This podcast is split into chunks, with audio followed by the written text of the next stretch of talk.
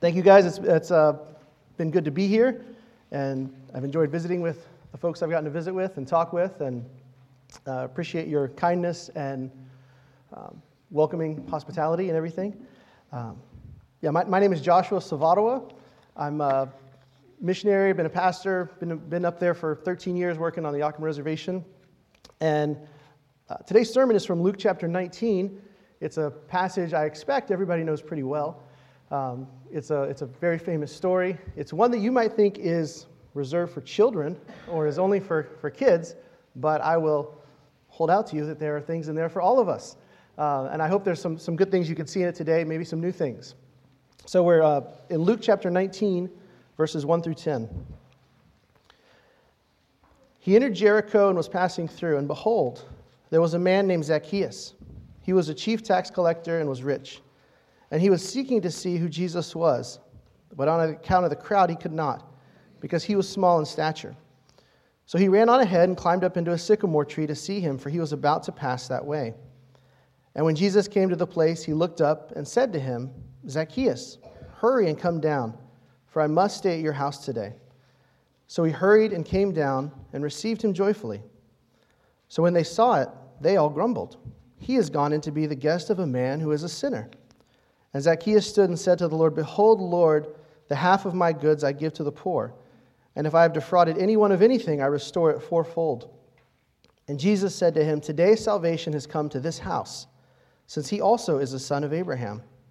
For the Son of Man came to seek and to save the lost. Please pray with me. Father, we thank you for your word. We thank you for stories that are simple and straightforward, that uh, sometimes we think are just reserved for children. We pray, Lord, that um, during this service, during this preaching, we can see Jesus better. We can see him as more beautiful and more real, as stronger, more powerful. We can see him as a Savior. That we can see him as, as something more beautiful and real than all these things in the world that pull after us.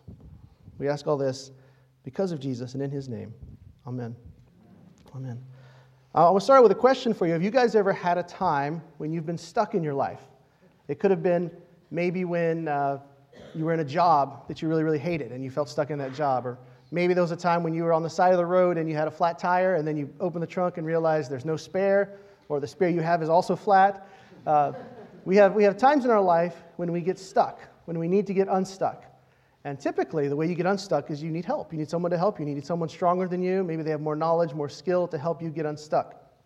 And I have a story about me. I was about seven or eight years old, and I was hanging out at a friend of ours' house uh, named Maureen Bishop, playing with her kids. And, and I don't know why I did this. Uh, I know a little bit about why I did it.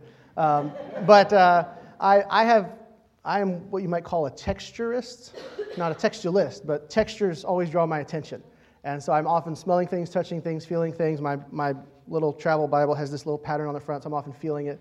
Um, but I'm, I'm, also, I'm often feeling things and, and, and doing things. So when I was at her house, for whatever reason, she had a four legged chair, wooden chair, with those little cross beams going on it. And I decided I was going to stick my head in there. And so I, I, I did. I, I, stuck my head in the chair, and then I, I tried to climb out, but for whatever reason, I couldn't get out. And so I started freaking out, started crying, started screaming, asking for help. And uh, Miss Bishop comes in, and you know, she, she, uh, it didn't bother her in the least. She'd probably seen stuff like this before. She had, she had several kids of her own. So she just tells me to sit down, calm down. Uh, in my head, I'm thinking, what if this chair gets stuck on my head? What if people see me like this? What if I, what if, what if I have to go for years? What if they have to get a, uh, what, what if they have to get a saw and cut this off? This is, this is embarrassing. And uh, of course, Miss, Miss Bishop just had me sit down, calm down, turn the chair, got it off my head, and everything was fine. Uh, but the point of that, or part of the point of that, is in the middle of being stuck, I was filled with fear, and I was filled with worry, and I was scared. I was uh, thinking all these things in my head. And like I said, I was stuck. Like I said, in that moment, too, I needed someone to rescue me. I needed someone to help me. I was, I was stuck and I needed to get unstuck. And in this story of Zacchaeus, we have a story of somebody who's stuck and he needs to get unstuck. And as we just read, you see he gets unstuck. So we're going we're gonna kind of break this down a little bit more. One thing that I love about this story is, is the imagery of it. The, every summer we do what we call Kids Club. We'll do these kids programs and two housing projects on the reservation. And the housing projects can be really rough places. But we, the way we do it is we'll take the kids and we'll have them act out a Bible story. And what we'll usually do is, is I'll have a script, they'll be dressed in costumes, and then I'll say a line, and then I'll whisper to the kid, You say the line, and they'll say it. Sometimes they don't, they get, they get stage fright. But this is always one of my favorite ones to do. Um, it's, it's a beautiful story. It's, it's one, probably one of my favorite stories in the Bible. But I, I love to do it because of the imagery you get.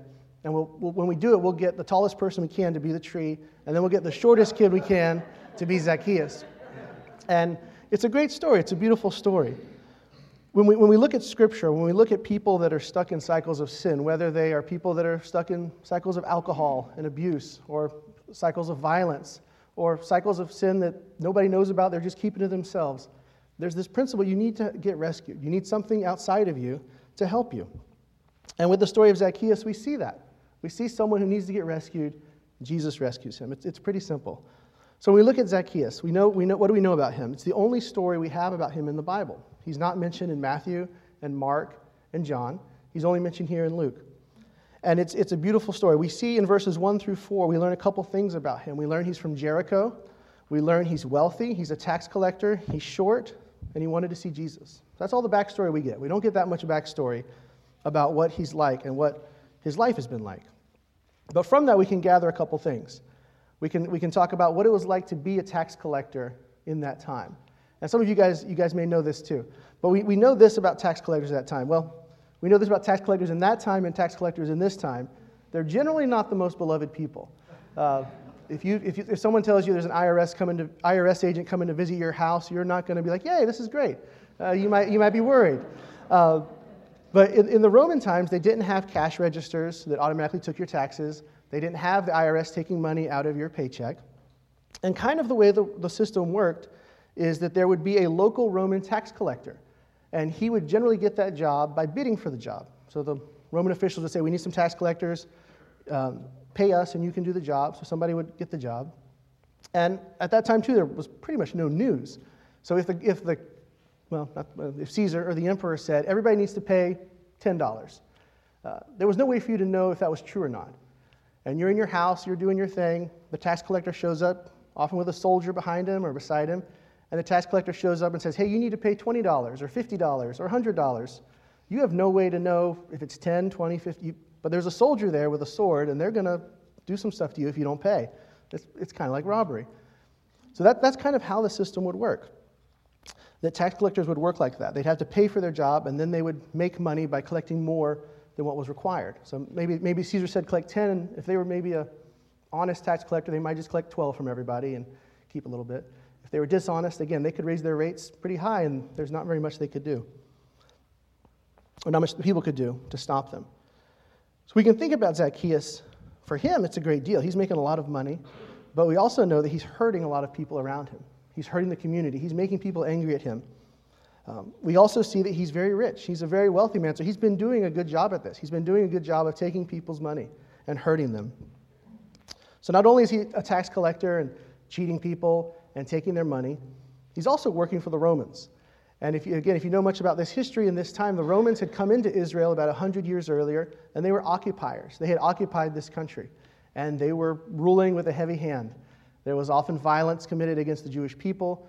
There were a lot of bad things that happened. It wasn't a very good time to be a Jewish person. And so tax collectors not only are taking money, but they're working for the Romans. They're working for the enemy. They're working for the people that have come and conquered their country. So we can again think about Zacchaeus and what he's done. He's not only been cheating his neighbors and his family, he's working for the bad guys. He's working for the evil people. He's a traitor. He's a traitor, and he would have been very hated by his people. I've always liked um, World War II as, as history and movies. And if you've ever seen a, a movie in World War II, that there'll often be a scene where the Allies, usually the Americans, are liberating a town in Europe and they may go into a town in Belgium, and the, the Nazis have just fled. The Allies come in, and the people in town they get excited, they celebrate, they're giving away candy and uh, chocolates, and everybody's having a good time. Then the next thing that those people in that town do is they take care of the collaborators. They take care of the traitors. Because while the Germans were in the town, there were people in town who were collaborating with them, who gave them information, who worked hand in hand with them, who sometimes turned in their own people for money or for position. And typically, what you would see in, in, these movies and historically and in books, those people would get their just desserts. They would sometimes be banished from town. Sometimes they would literally be tarred and feathered, paraded through town with signs saying collaborator, traitor. Uh, sometimes they get killed. And in, in some ways, there, there's some justice there. The, this town has had a lot of grief and a lot of problems, partly because of these people that are helping the enemy. So we can think about that for Zacchaeus too. He's someone who's a collaborator, who's a traitor, who's hated by his town. He's hated by probably his own family. His family's probably turned their back on him because of what he does and how he lives. He's not a man who's loved, he's a man who's hated and alone. We can also think, too, when we do evil things, it, it hurts other people, but it also hurts us. It has an impact on us. As we sin, as we do things that are evil to other people, as we do things that are evil to ourselves, it, it grows in us. It causes us to become dead inside. It causes us to be hurt. It, it causes us to be more and more isolated. So when we look at Zacchaeus, we can think he's, he's probably rich. He probably has a nice house and the best clothes and the best horse. Uh, he's, he's, he's got the best food for sure. But he's probably a man who doesn't have very many friends. And the friends that he does have are probably only there because of his position and his wealth and what they can get from it. But they're not truly his friends. Once his wealth and position is gone, they won't, they won't be around anymore. We can think of him as a man who's alone and friendless, a very sad, lonely little man. And I think you can kind of gather this from the story a little bit. Whenever Jesus is traveling, there are huge crowds. Well, not always, but for the most part, when Jesus is traveling in the Gospels, there's big crowds following him, lots and lots of people. And it says in the story that he can't get in to see Jesus because of the crowd. But I also like to think about this. What, what would the picture be like if there's this crowd of people, hundreds of people, maybe thousands, waiting for Jesus, lined up on the street because Jesus is about to pass through? And you can, you can kind of picture that yourself. What's it look like? All these people everywhere. And you can imagine Zacchaeus being part of that crowd.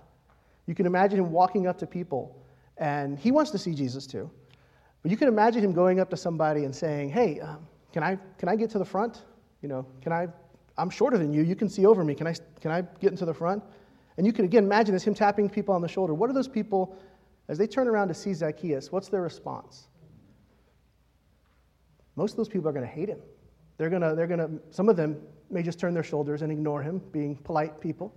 Some people may spit at him, curse at him, kick dirt in his face, say evil things to him, and he deserves that. So you can imagine him doing that in this crowd and being hated. You can imagine what people's eyes communicate to him.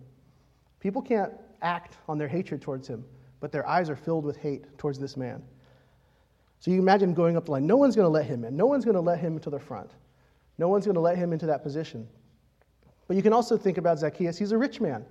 What, does what does a rich person do if they can't get what they want? They could use their riches. I could picture him too going up and down the crowd saying, Here's $100. Let me to the front of your line. Let me, let me have your spot. And people, people aren't going to let him. People don't want to help him. People hate him. They hate him. You could also imagine him using his position. He knows Roman officials. He could use his, his uh, links he has to make things happen. And I think part of the reason why we see him climbing the tree, it does say he's short, but I also imagine that he's a person who's stuck, who's at the end of his rope, has nowhere else to turn to. His riches aren't helping him, his position's not helping him. He has nothing and nobody to turn to. And so he's in a tree. But we also know Jesus is the kind of guy who likes to help people who are stuck. He likes to rescue those people. I, I also love the picture of, of Zacchaeus in a tree. And we often think about it as it makes perfect sense. He's short, you want to get taller, get in a tree, stand on a box, climb a building. It makes sense. But we can also look at it as Zacchaeus is in a position where he's exposing himself foolishly in front of the world. He's in a tree. And you can think about this I know we're not in Pensacola, but we're in the Pensacola area. Uh, when was the last time you saw somebody in, in, a tree? When was the last time you saw an adult man in a tree? When was the last time you saw a rich, powerful adult male in a tree? It doesn't happen. Uh, the only time ever, I've ever seen adults in a tree is when they're picking apples or cherries or they're cutting the tree down. They're a professional tree cutter. Typically, the only people you see climbing trees are children. It's a, it's a thing for children. Children climb trees, they play, and it's, it's fun. When you're older, it's not so much fun. Uh, it's kind of hard. But that's what we see with Zacchaeus. You would never see a rich, powerful man in a tree. And that's where he is. He's at the end of his rope. He's stuck. He's desperate. His heart is filled with the heaviness of what he's been doing all these years, of how he's cheated people, how he's hurted people. Hurted, hurt people, not hurted. How he's hurt people. There have been people in this town that couldn't feed their children because Zacchaeus took the last of their money. There would have been people who lost their homes because they couldn't pay their rent because he took their money. And they have no recourse, they have nothing to do. And he doesn't know how to fix it. He can't go to them and give the money back because they're going to they're to hurt him and uh, he's too embarrassed and ashamed.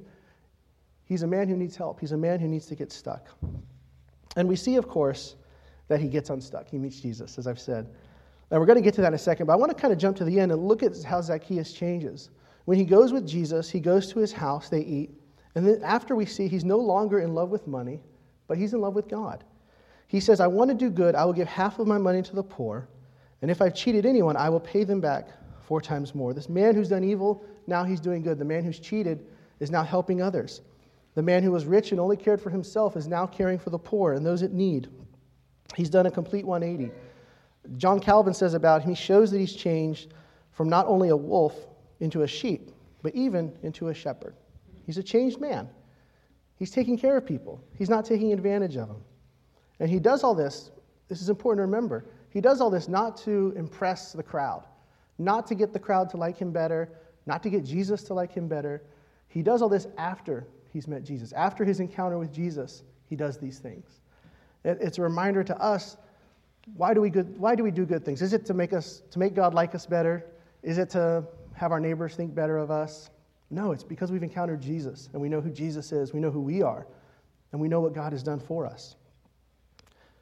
Of course, we, we see that Zacchaeus meets Jesus. Jesus reaches out to him.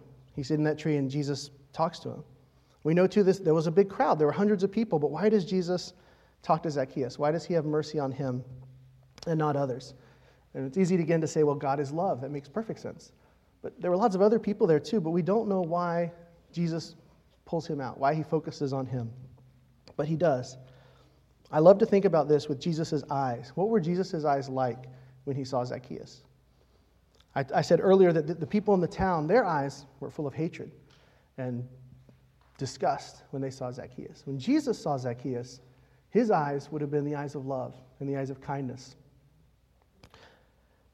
We know that when Jesus sees us, when God sees us, Hebrews 8:12 says, I will remember their sins no more. God sees us, He doesn't see our sins. He doesn't see our failures. He doesn't see our self hatred or the things we struggle with, the things that we want no one to see. He sees us as one of His children, a child of God. Psalm 18 19 says, He rescued me because He delighted in me. That's beautiful that God delights in us. All those who are in Christ, God delights in them. It's a beautiful thing. And it may be hard for you to believe that God delights in you, that God sees you and, uh, and feels like that towards you. But there's other places in Scripture that say similar things. Zephaniah 3.17 says, The Lord your God is with you, the mighty warrior who saves. He will take great delight in you. In his love, he will no longer rebuke you, but will rejoice over you with singing.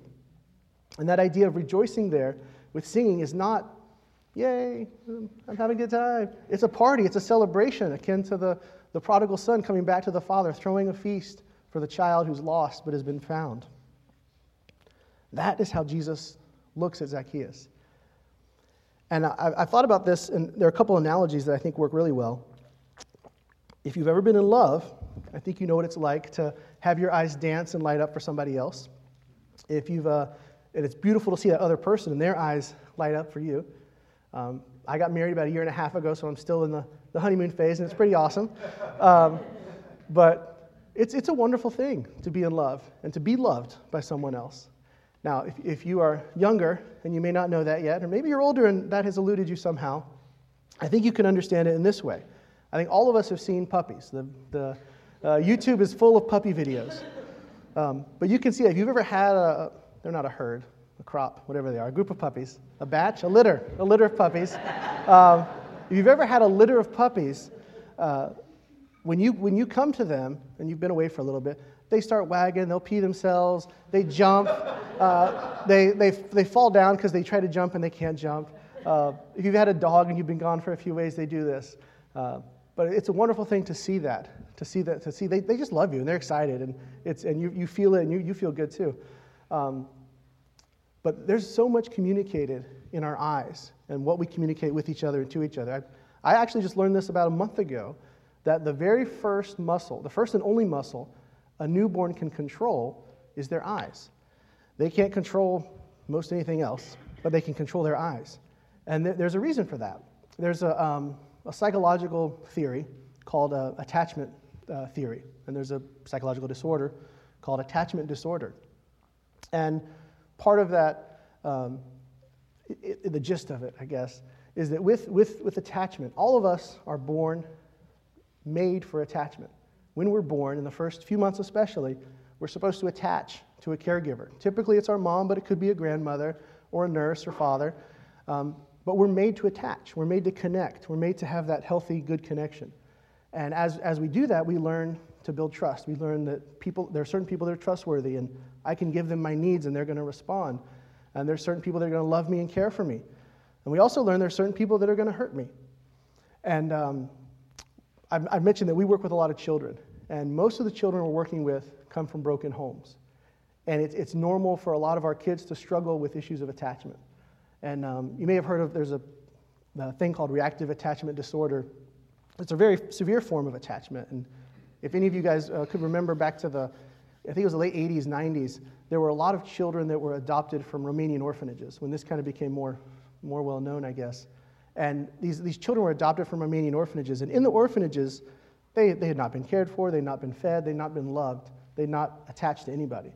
And then they got adopted out, and the, the new adopted parents tried to raise them and help them. And oftentimes it was really, really difficult because those children didn't know how to connect and attach to, a, to somebody, how to, how to love and how to trust.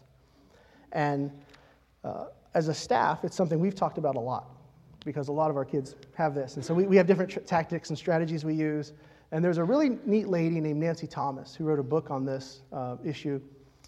And uh, it's a really great book. It's, it's a purple book that says, When Love is Not Enough. And it has a picture of a teddy bear with a knife that's cut off its own arm, which is a little, it's, it's not an actual picture, it's a drawing. But, um, but uh, sometimes people approach children who are, who are from rough places and just say, We're going to love them, we're going to care for them. And, and um, part of what she argues and others with attachment stuff argue is that love is not, is not enough for them. They, they need other things too. But anyway, she has these different strategies she uses. And one of the things she talks about that uh, I really love is she's talked about one of the things that when you're working with children who are rough, who are, having rough, who are from rough places, what are you thinking about that child? She said it's always communicated um, through your eyes. It's always communicated through the, I forget the term, there's like, ah, I forgot now. But there's, there's different kinds of communication. You have direct communication and indirect communication. It comes through indirectly, through your eyes, through your mannerisms, and what you're thinking. And she said when she's working with children who are from rough places, she's always thinking of positive things about them and, and, and saying that in her head, kind of saying it over them in a way, in, in akin to prophesying uh, over them, speaking the truth, speaking God's love, speaking your love over them. And she, she tells, tells a really great story about how one time she had a little boy and nothing was going well with him. Nothing was positive. Everything was negative.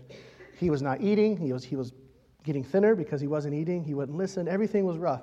And she said she was holding him and she was looking at him and she realized I'm looking at his eyes and I have nothing positive to communicate through my eyes.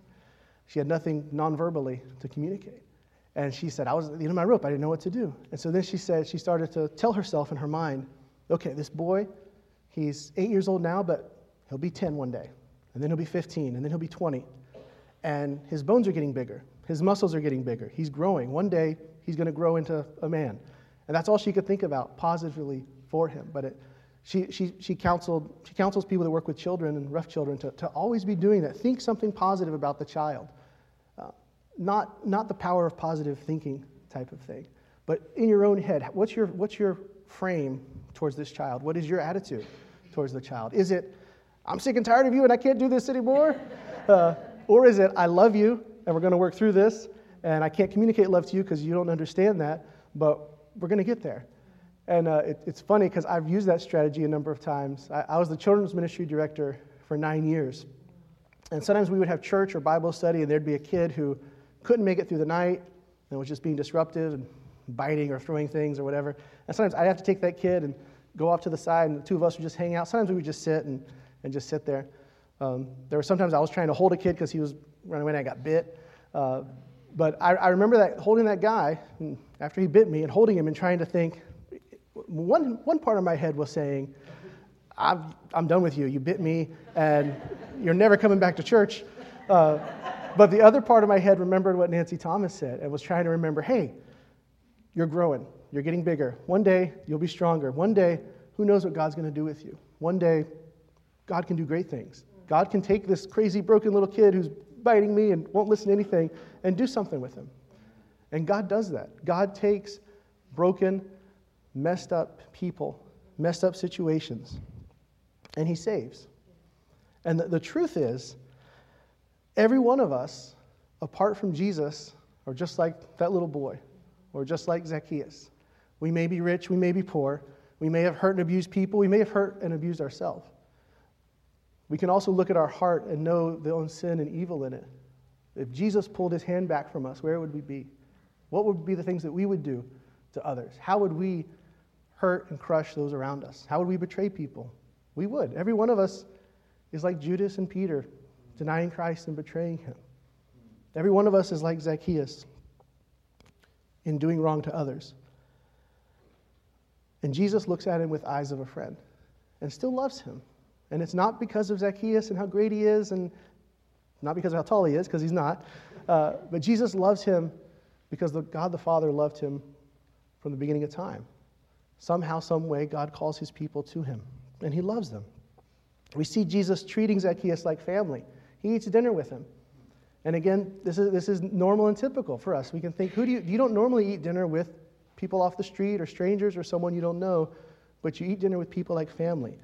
Jesus treats him like family, and his eyes would have been delighting in him. I love to think about, about this, and um, when, when we talk about God loving the needy, loving those who are hurting, loving those in pain at the end of their rope, sometimes we'll think, I think Joel just said a second ago, sometimes we'll think people far away, uh, but it can be people within our very own church. Every one of us has hurts and pain and need. My, one of my favorite illustrations um, is being in, in school. And it's, it's scary, it's terrifying. The lunchroom is scary. But if, if you have your lunch and you're going down, you can sit with your friends and your buddies, or you can go sit with the kid that's sitting by themselves. You may not know that kid, you may not know what's going on. They may want to be by themselves because they don't want to talk to anybody. But all of us need friends. All of us need people to talk to. It may be a neighbor on your street who doesn't have any family, who's by themselves, who doesn't have anybody to, to spend a holiday with, or to laugh with, or watch a game with, or talk with, living life together. There are so many of us that are hurting and broken and, and just need someone to, to have community with. We saw in Zephaniah that it says God is a mighty warrior who saves. He sees things that aren't right and he says, I'm going to fix that. He, he looks in our own lives and says, This is wrong, I'm going to fix it. And then he calls us to go out and find things that are wrong and try our best to fix them. Sometimes we don't do so well, sometimes we get bit. Uh, sometimes we'll get mad and lose our temper when we shouldn't. But God is a God who loves to save and work in hopeless and broken situations. We see that it can be simple as loving the needy. It doesn't have to be very complicated. It can just go to someone who's, who's not a friend, who has no friends, and tells them with your actions and with your words, you matter, you're welcome here, you're valuable, and you're loved. And we only do that because we know God loves us, because we know He's a God who rescues. We also see in the story that how the crowd responds to Jesus. They say, He's gone into to be a guest of a man who's a sinner. When we look at the story, who are we? There are some of us who know their own brokenness and know they need Jesus, and they know we need His grace. They know that we're sinners. Some of us are like those in the crowd that sit in judgment. But we know if, if we are one of God's children, we're in the same shoes as Zacchaeus. We don't deserve anything. But we know that because of Jesus, we're loved. Because of what He's done, we're accepted. And as soon as we forget about Jesus, forget what He's done, we become like those in verse 7 and those in the, the Pharisees throughout the New Testament that sit back and judge others for their sins, condemning them, forgetting verse 10, which says, The Son of Man came to find lost people and to save them. That's why he came. That's why he came back then. That's why he's still working today. That's what he loves to do. He goes to broken people and broken families and broken communities and he starts to fix it. He takes those people who've hurted and cheat, I get it again, who have hurt and cheated people and taken from them but Jesus is stronger and he's more powerful than those things. He changes us, he changes our hearts so that we can receive his grace and his forgiveness and his love. I pray today that you're reminded who Jesus is, what he's done for you, that you believe it, that you know Jesus to be your friend, to be forgiven, to be loved by the creator of the world. I also want to say that there may be some of you that came here today, and this may be the first time you've heard about this, or maybe it's, the, uh, it's hitting you in some different way. I know that there are leaders here that would love to talk with you. I, I would love to talk with you too, but I don't know very many people here. Uh, but there are leaders here that, that probably know you and may know your family and know some of your story, and they love to talk with you and to pray with you so that you can feel and know and believe what it's like to be a child of God, to be seen by God with those eyes and loved and accepted. We see in verse 9, Jesus tells the crowd that today is the day for, for this family to be saved from sin. Yes, even this tax collector is one of God's children. God's love is for everybody, it's for everyone, no matter what they've done or where they've been or the things that are shameful and embarrassing. And He also calls them to come today. Don't put it off, don't delay. We don't know what the future holds. Let's pray. Father, we thank you for your word. We thank you that you come to people who have unclean lips and unclean hearts, unclean lives, and live among people who are the same. And yet, you do the cleaning. You're the one who rescues and changes. Father, we pray for your Holy Spirit to work here in this community, in the native communities that uh, Hills and Letchworths and I work with. Father, we pray for things to change, for communities that are broken to change. We thank you that you see injustice and you move, that you love to rescue widows and orphans from their distress, that you love to give us your robes of righteousness and dress us and care for us. Father, again, we just thank you for who you are and what you've done. In Jesus' name, amen.